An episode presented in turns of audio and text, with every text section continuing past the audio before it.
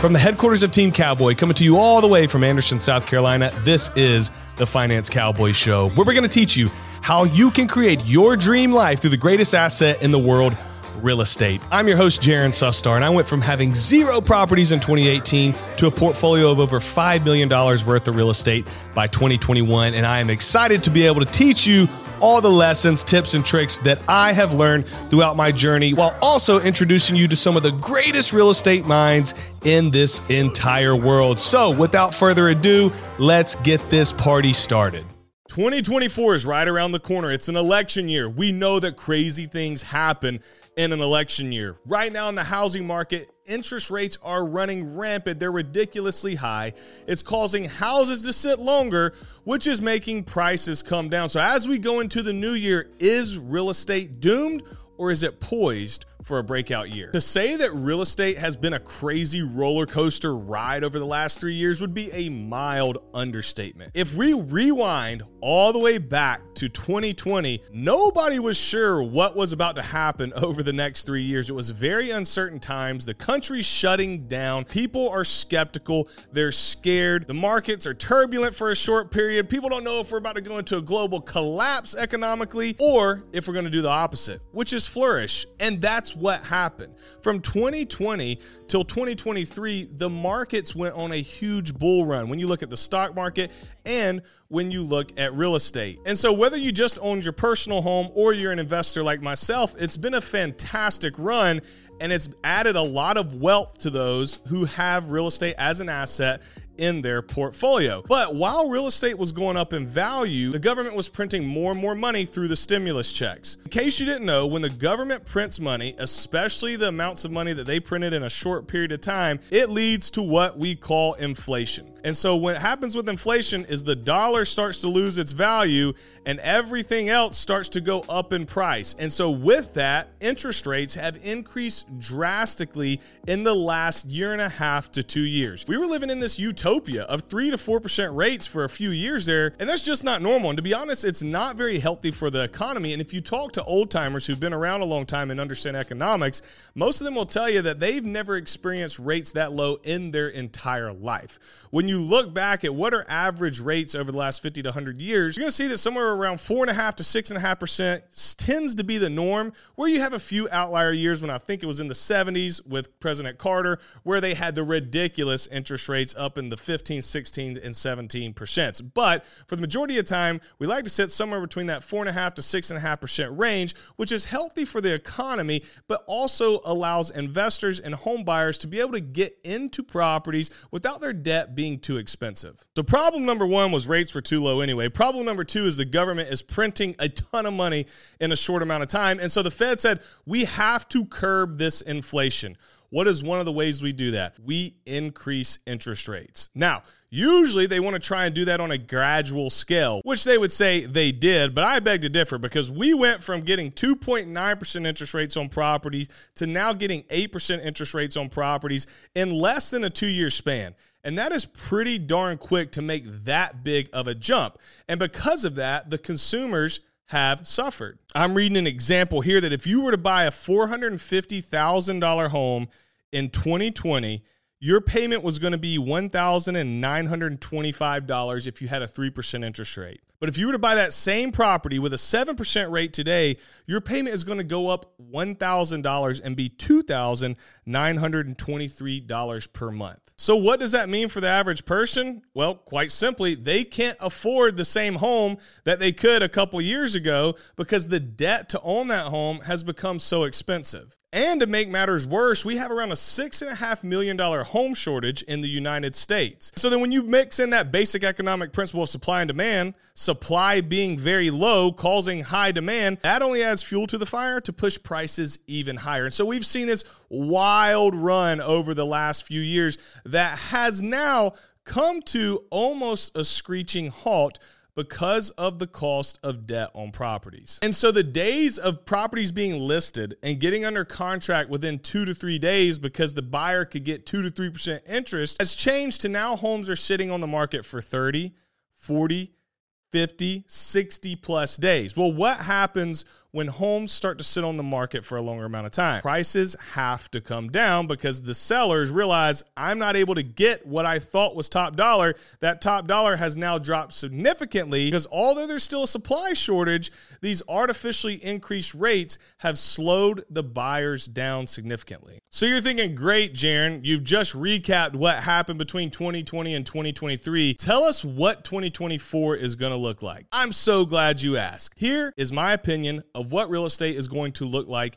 in 2024. It is an election year, as I previously mentioned. When a sitting president is in his first term, they are going to want to do everything within their power to be elected in that second term. And so, what I think is going to happen is you're going to see rates start to come down because that is going to be a big factor at the voting booths. People are having trouble affording housing. They're having trouble affording the cost of goods. Think about it. You can look at any news outlet, you can hop on any social media platform, and one of the main topics that is trending all the time is the price of houses and the cost of debt to be able to obtain those houses. And so, as we grow closer to the election in 2024, I think we are going to see rates start to go back down. People were scared of 5 or 6% interest rates on the climb up because you have to remember they were used to seeing 2%, 3%, 4% that they were quoted. But now we've been sitting in this 7, 8, 9% market.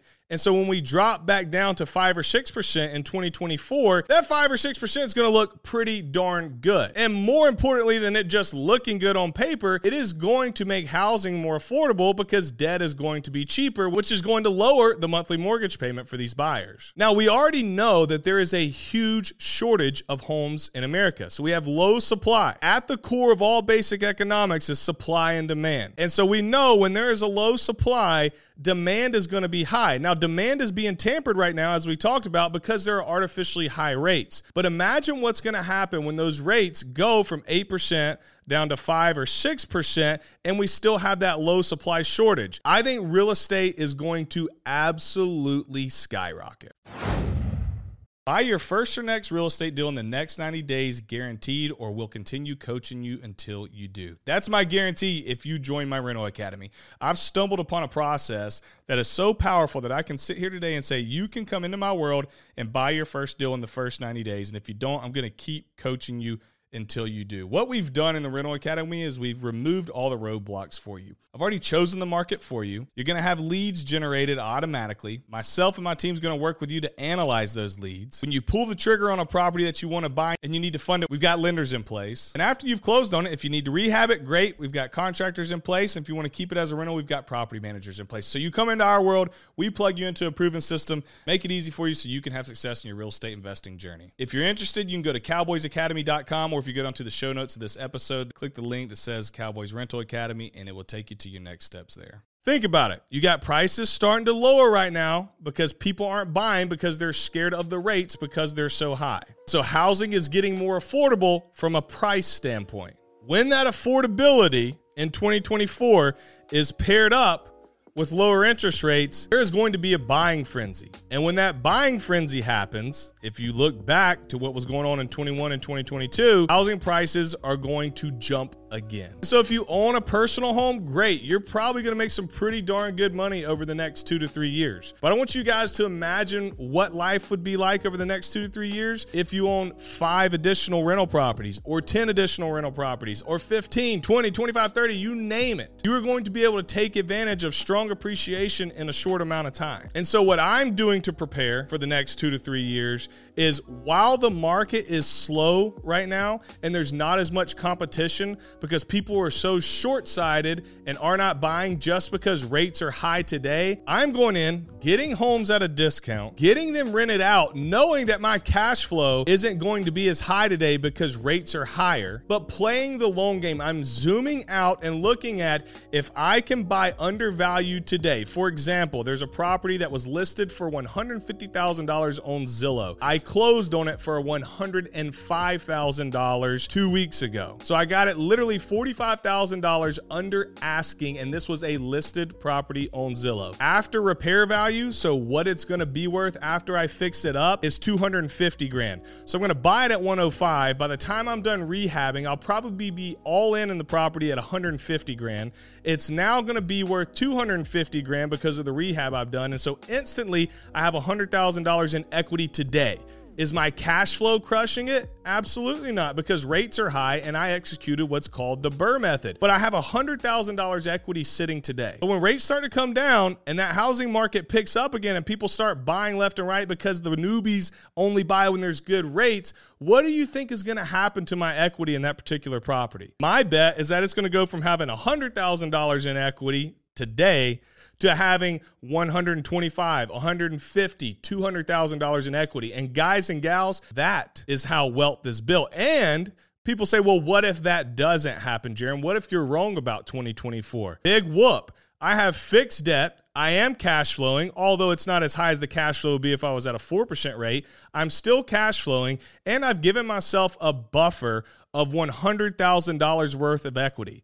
And so if housing prices were to drop drastically, let's say we had a 20% drop in the price of homes. A house that I just told you about would go from being worth $250,000 to now only being worth $200,000. Well, what am I all in that property for? I'm all in at 150. So I still have this buffer of $50,000 worth of equity. So if I had to sell it, there's still meat on the bone but I'm not going to have to because I bought well. It's still cash flowing. And so I'm going to hold for the long term. And eventually, based on data, based on history and past performance, real estate will go back up. And as it continues to go back up, my net worth in that particular property will grow as well. And if you don't believe what I'm saying, check the data. This graph shows you that since 1942, real estate has either stayed the same in value or gone down in value only seven times. Seven times since 1942. That means all of the other years, it's gone up in value. I think we all lived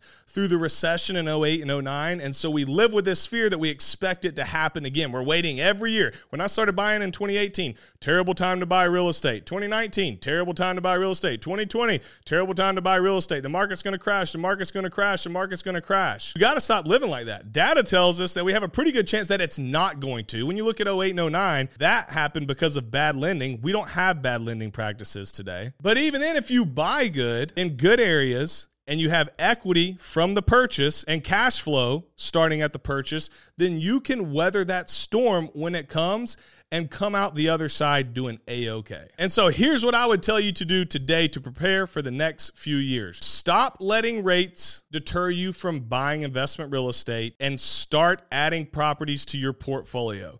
There are deals to be found. They are everywhere. They are plentiful. Go lock them up undervalued, leave yourself a buffer with good equity, cash flow, knowing that that cash flow has the potential to get better over time as number one, rates go down, but then number two, as rents increase. Because if we look at rents over the last 100 years, they've either stayed the same or increased. Rents do not go down and they tend to double every 10 years. And so it's like the old adage says don't try and time the market, worry about time in the market.